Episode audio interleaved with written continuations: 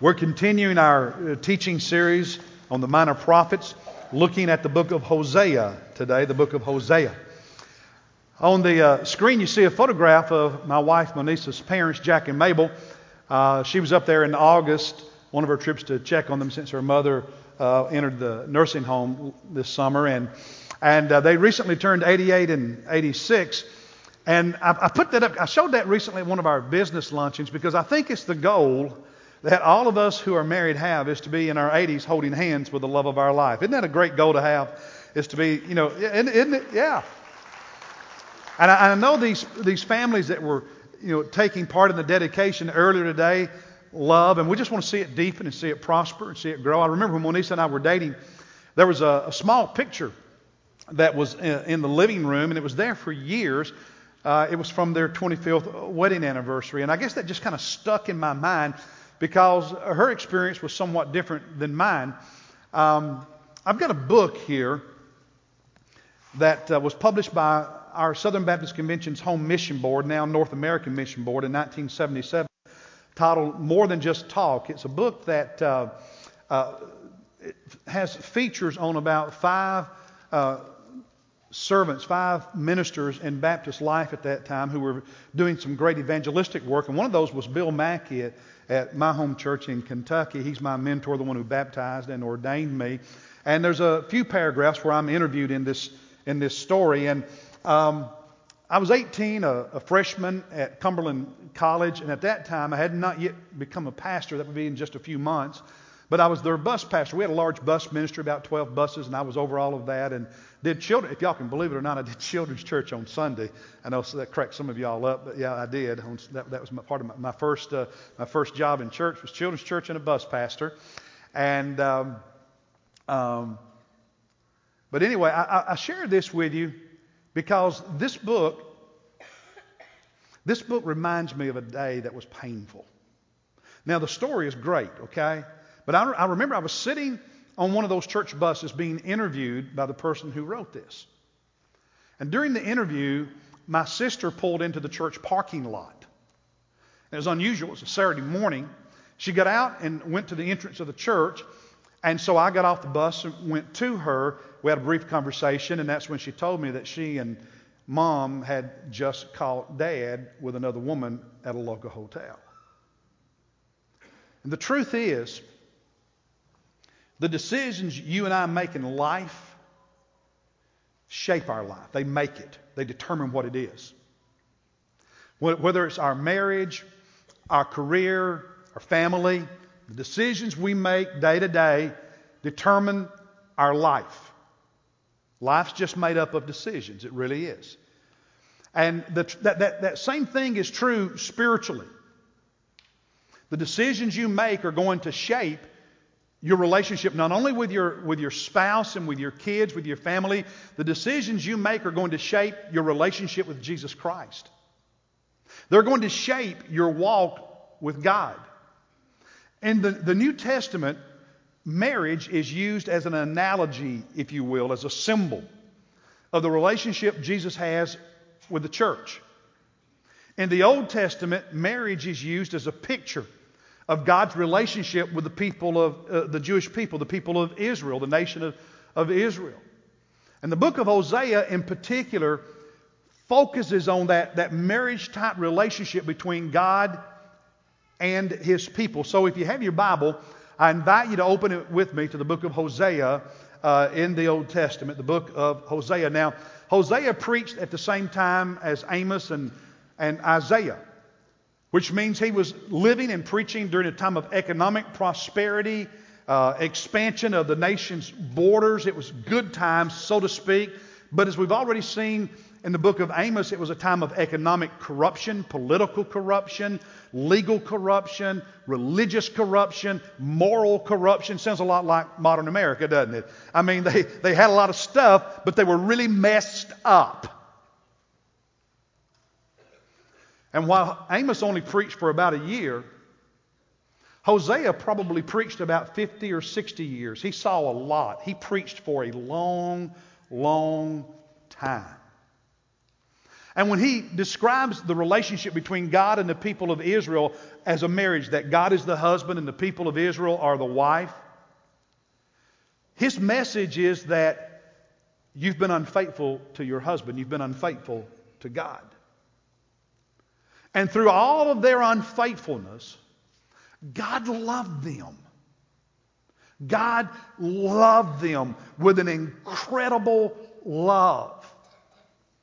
And their story and Hosea's story can speak to you and me, can teach you and me about how special it really is to have a relationship with God. But that we can be unfaithful to God. Just like a husband can be unfaithful to his wife, a wife unfaithful to her husband, the nation of Israel unfaithful to God, you can be unfaithful to Jesus. You can cheat on Jesus. And he's going to love you. He's going to love you, but you can, you can hurt him. You can cheat on him. You can be unfaithful to him. And so I want us to look at the story of Amos because while or of Hosea rather, while, while Amos focused on all the social injustices and Hosea mentions them, Hosea focuses on two very specific sins that caused Israel to be unfaithful to God. And how God loved them in spite of it, even when they were suffering the consequences of their sin. So I want us to pick the story up in Hosea uh, chapter 1. So look in chapter 1 of your Bible, please. Hosea chapter 1. The first verse just tells us when he was preaching. Now, verse 2. When the Lord first spoke through Hosea, the Lord said to Hosea, Go, take to yourself a wife of harlotry, and have children of harlotry.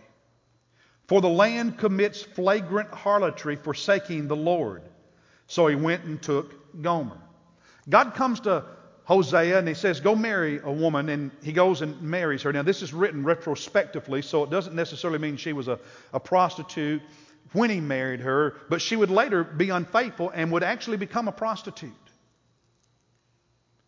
So he goes and marries this woman, Gomer. Now, now imagine, he already knows how it's going to turn out. You know, we said the goal is to be in your 80s holding hands with the love of your life. These, these families want a great future for their family, and, and when the kids grow up and leave home, they want to have a great marriage after that. Hosea knew that when he married Gomer, she was the kind of woman that was going to cheat him. He already knew the outcome that she would become unfaithful, she would become a prostitute, she would have children by other men, and through all of that, he loved her like a husband was supposed to love his wife. And his marriage, his relationship with his wife, became a symbol, an object lesson, if you will of God's love for Israel and how Israel was treating God. It's also a picture of God's love for you and me. And how sometimes we treat Him by cheating on Him, by being unfaithful to Him. She gives birth to three children. The first one we know was Hosea's child because it says so. The other two we don't, we don't know for certain. May not have been because she had become unfaithful. But if you'll pick the story up, at the end of verse 3, she bore him a son, and the Lord said to Hosea, Name him Jezreel. In a little while, I'll punish the house of Jehu, and at the end of verse 4, put an end to the kingdom of the house of Israel. The word Jezreel, the Hebrew word, means to scatter. And God, by telling Hosea to name his firstborn son Jezreel to be scattered, is saying to the people of Israel, just symbolically, it's an object lesson. He's saying to them, because of your unfaithfulness, because of your sin, you as a nation, as a people, are going to be scattered to other places. And the house of Israel will be scattered at the end of verse 4. A few years later, in 722 BC, the Assyrian army conquered the northern kingdom and deported the people of Israel as slaves to other nations. And what Hosea had preached would happen, would happen actually happened. The house of Jehu, Jeroboam was the king during Hosea's ministry. He was a descendant of Jehu. When Jehu became king in Israel, he executed anyone and everyone who was a political opponent. Anybody that he thought was a threat to his rule, they were dead. Just like the, you know, the, the, the nut over in North Korea today. And so God said, because of that, Jeroboam, you, your family, your lineage, your, your kingdom, it's, it's, it's going to end in bloodshed just like you got it. Well, she becomes pregnant again, and in verse 6 gives birth to a daughter. And God says to Hosea, Name this little girl Lo Ruhamah, for I will no longer have compassion on the house of Israel. Her name is a combination of two words, the Hebrew prefix lo, which means no or not. Ruhamah means pity or compassion. And God, through naming that little girl, is teaching the people of Israel because of your sin, I'm still going to love you, but when you begin suffering the consequences of your decisions, when you begin enduring all the pain that comes because of the way you're living, I'm not going to have pity and compassion and step in and fix it for you. You chose that path, you're going to live that path. You're going to experience that path and all that comes. I'm going to love you, and if you'll repent, I'll forgive you and heal you. But if you choose to keep going down that path unrepentant, then I'm not, I'm not going to be one of those, you know, you know how spouses or parents or family can, can sometimes be enablers because of pity and we're trying to help, but in the end we're actually hurting. God says, I'm not going to have pity and, and jump in there and fix it. Not if you choose to live that way. Well, she becomes pregnant and has a third child, a little boy, at the end of verse 8. And then in verse 9, God says, Name him Lo Ami, for you are not my people, and I am not your God. Lo, again, the prefix no or not. Ami, my people. You're not my people anymore because of your rebellion, because of your unfaithfulness. You need to remember that in the book of Exodus, when God gave Moses the Ten Commandments on behalf of the people of Israel and established his covenant with the Jewish people, here's what God actually said. Go back and read it in Exodus. He said, If, if you obey me, if you keep my commandments. Then, it's conditional.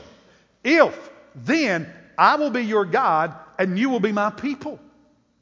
But if you don't, I won't. And so here, God is saying through the name given to this third child, saying to the people of the northern kingdom of Israel, because of your unfaithfulness, because of your adultery against God, as a nation, as a people, I'm saying, Lo, Ami, no longer my people.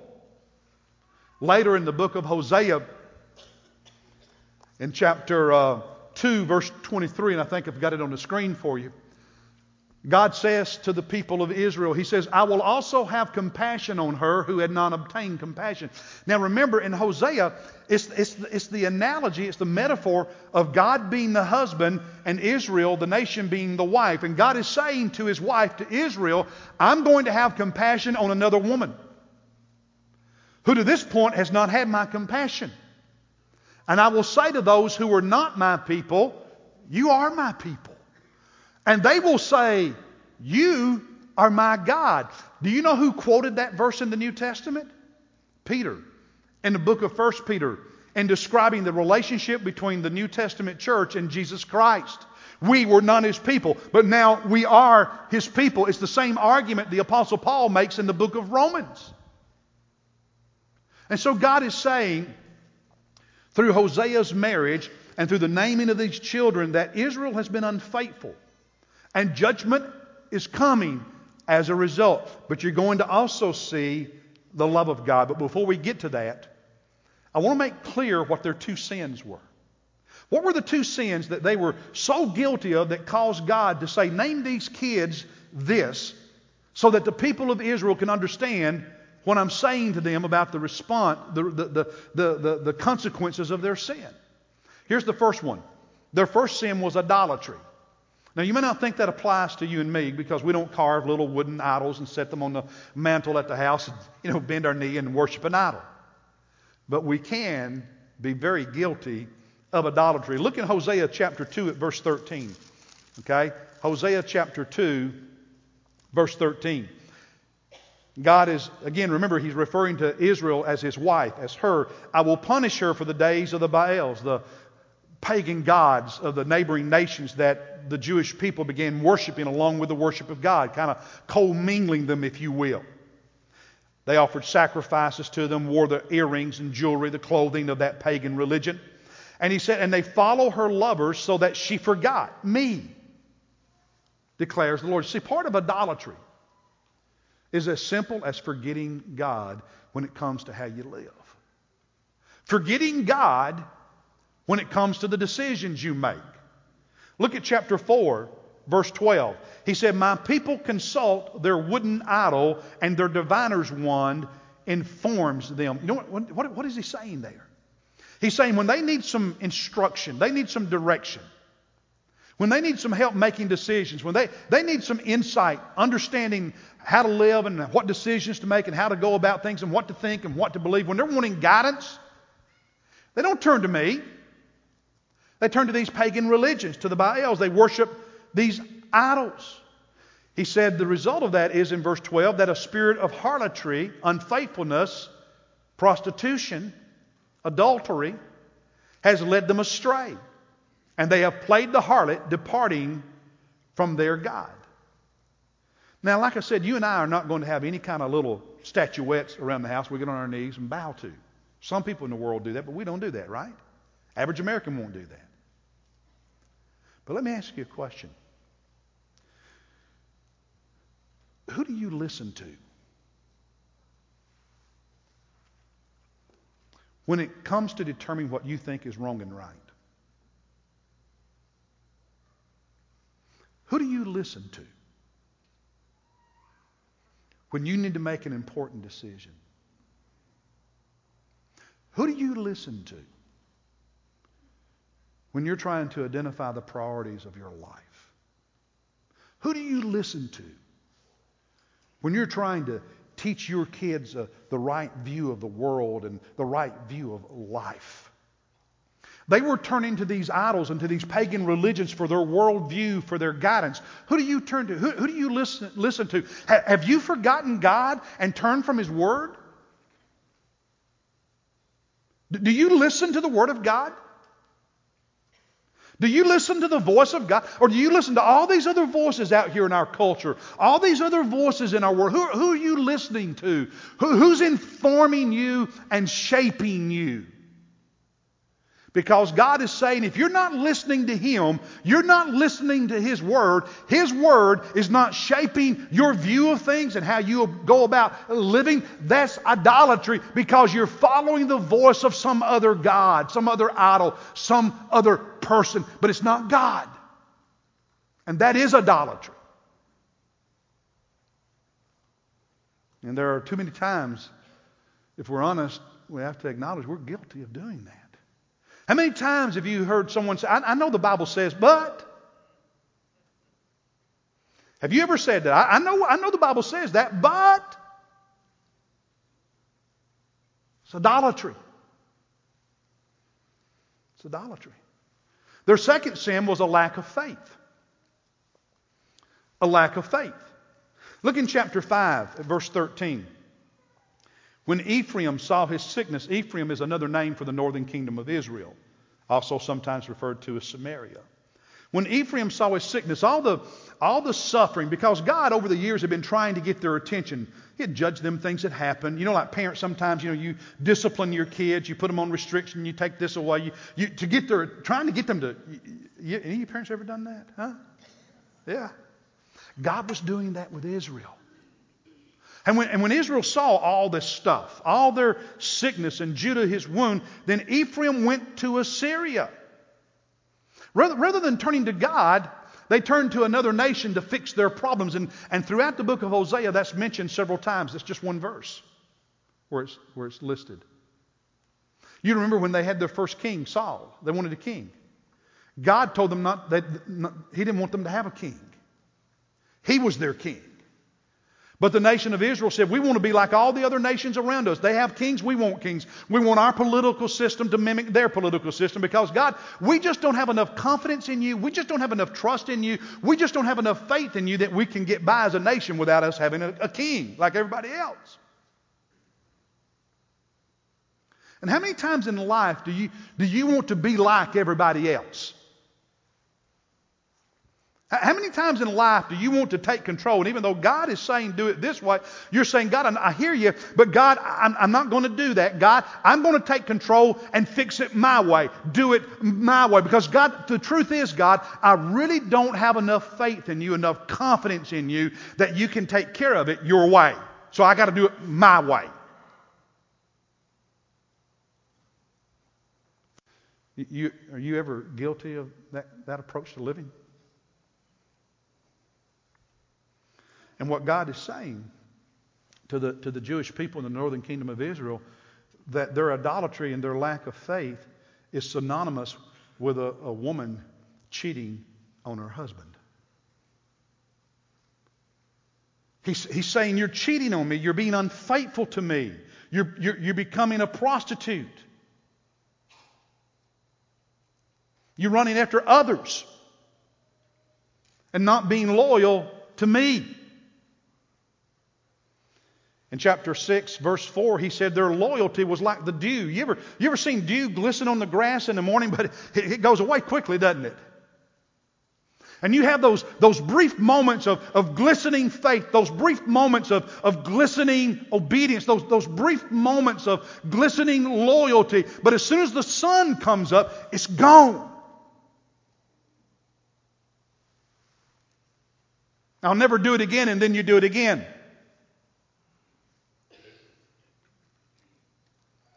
What does God look for in his wife? What does God look for in us?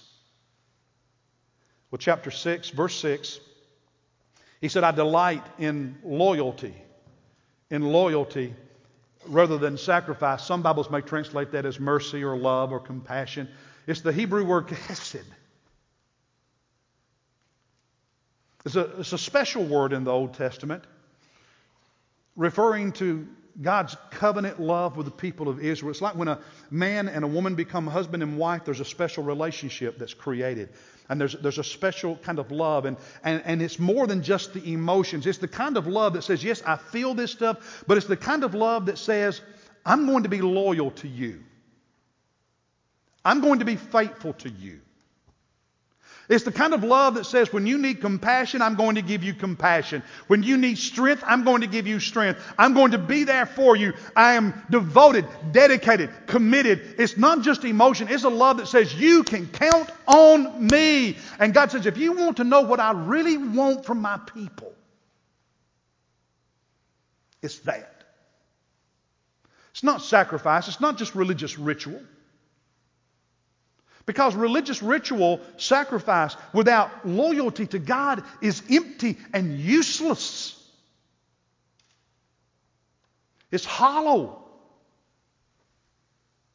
And he said, I want knowledge of God more than burnt offerings or religious ritual. Now, knowledge of God means more than just in your head knowing stuff about God. This word means you know about God through experience with God.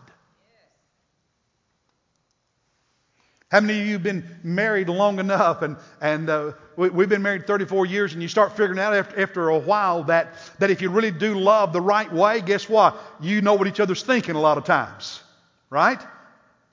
You, you can complete what the other one's going to ask or say because you just know each other. God says, if you, want, if you want to understand what I'm looking for, I'm looking for the kind of loyalty and, and devotion and love that, that over life means you really know me. You don't just know about me, you know me. God says, the very thing, the very thing that, that you want in a good marriage is what I want in my relationship with you. But Israel, you're not giving me that.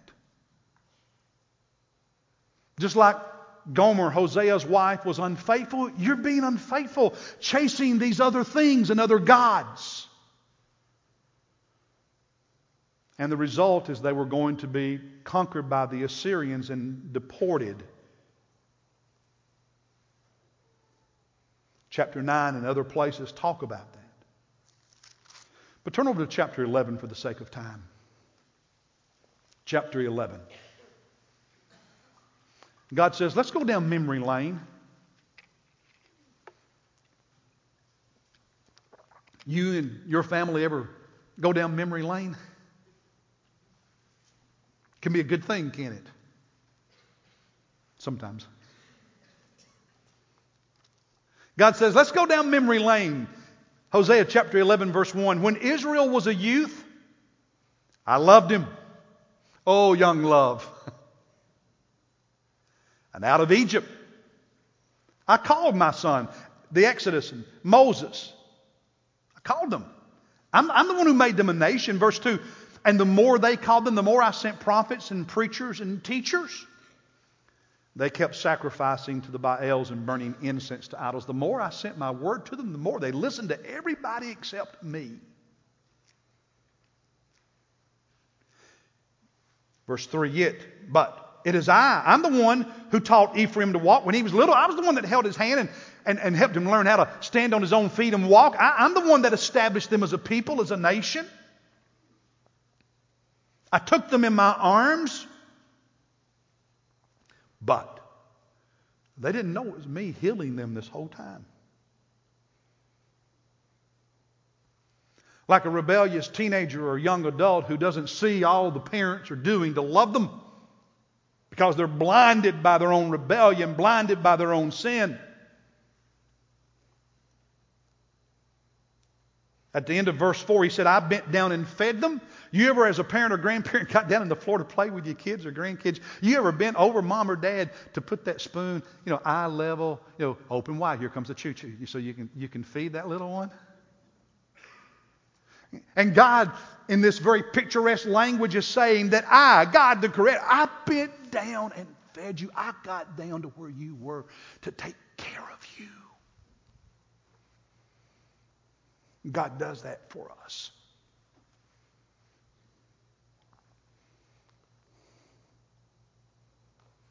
But they just wouldn't listen.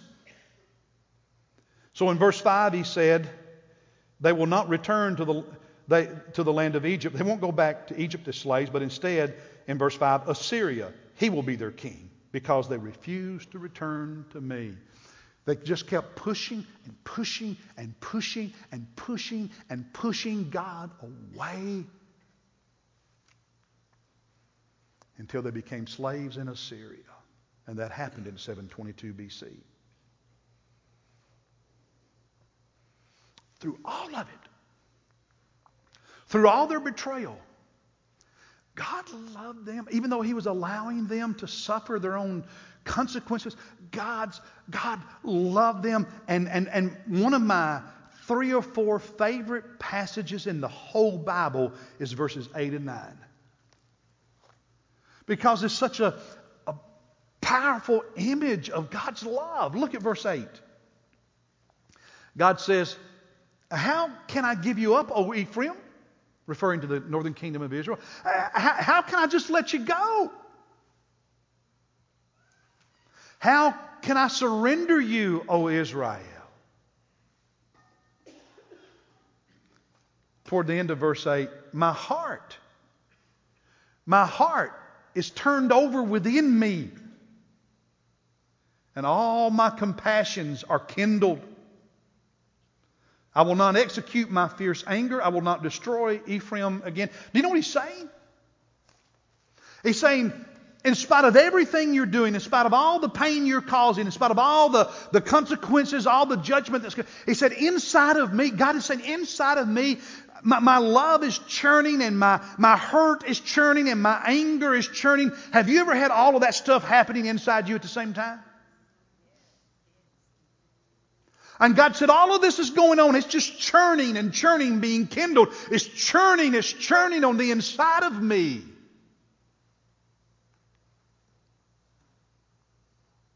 And in the end, if you will, the emotion that was the strongest, the one that won, was love. It was love. It was love. And God said, I'm not going to ever allow you to be totally destroyed. And He's talking to the nation, not just to individuals. And once the southern kingdom was conquered by Babylon a century later, When they were allowed to, to come back to the promised land, some of the descendants of this time period came back with them, and God said, I'll always have some of you as my people. Now, if you really want to understand this love of God even deeper, turn to chapter 3 as I wrap this up. Chapter 3, just two verses. Chapter 3, verses 1 and 2. The Lord said to me, Go again, love a woman who is loved by her husband, yet an adulteress. Even as the Lord loves the sons of Israel, though they turn to other gods and love raisin cakes, part of idol worship. And so I bought her for myself for 15 shekels of silver and a homer and a half of barley. What he's saying is this Gomer, Hosea's wife, had finally left him and become a prostitute. And her situation had become so dire, so bad, that she became, if you will, so deeply in debt, she became a slave because there were three ways to become a slave in the ancient world be born one, be conquered by some army, or because you can't pay your debts. It's like in our country 300 years ago, indentured servitude, you become a slave until your debt is paid back. And that's what happened to Hosea's wife. She, she left, and she's a slave. And in those days, we know from all kinds of ancient writings, when a slave was sold, here's what they do they bring that slave out to the public square and strip them naked. All their clothing removed. Men, women, didn't matter. And then people would bid on them. And so, here in this public market, if you will, Hosea's wife, who had left him, cheated on him, committed adultery, become a prostitute, now a slave, stands there in that public square, no clothing, and people are bidding on her to buy her as a slave.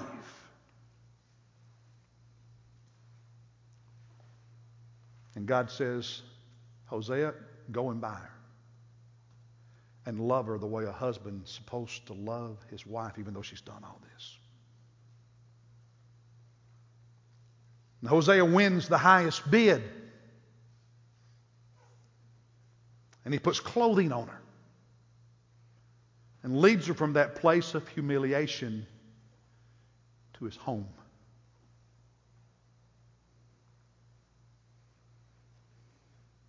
What, what do you think Jesus did on the cross?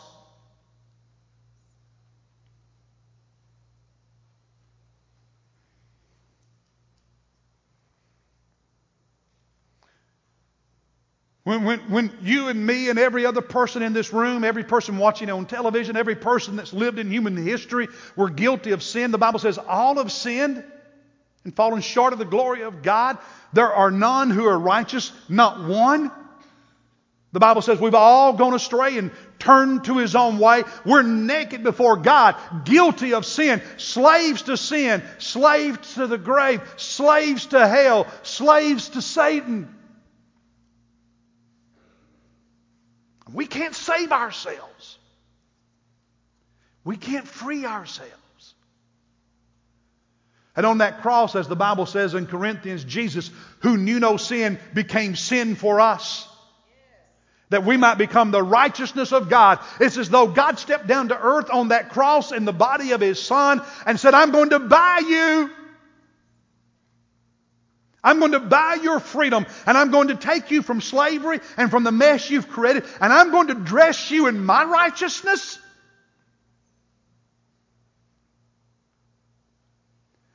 And in my Father's house, there's a place for you, there's a room for you.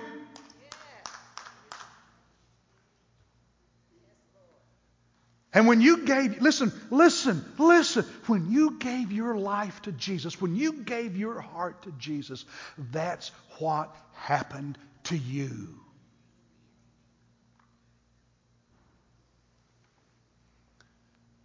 So, why, brothers and sisters, why? Knowing that, would you ever be disloyal to Jesus? Why would you ever be unfaithful to Jesus? Why will you not listen to Jesus? Why, why will you not obey Jesus? Why, why will you not trust and have faith when He tells you what to do and how to live? Knowing that, that He loved you with that kind of love through all the unfaithfulness, through all the disobedience, through all of that. He said, I'm going to buy you back and put my clothing on you and give you my home. What a love! So here's my question How are you treating Jesus? How are you treating Jesus? There are people in this room, many of us, who need to get on our knees at this altar and say, God, forgive me because I've been unfaithful. God, forgive me because I haven't trusted you. God, I repent of this sin that I know is hurting you. God, I turn from this sin and repent of this sin that is this dishonoring you and bringing pain to me or pain to my loved ones.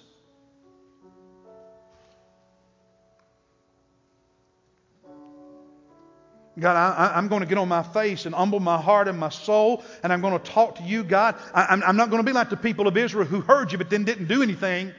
I'm going to hear you, God, and then I'm going to obey you. I'm going to do what I hear you saying to me. So let's, in a very worshipful way, stand to her feet. No one moving, no one leaving, just standing.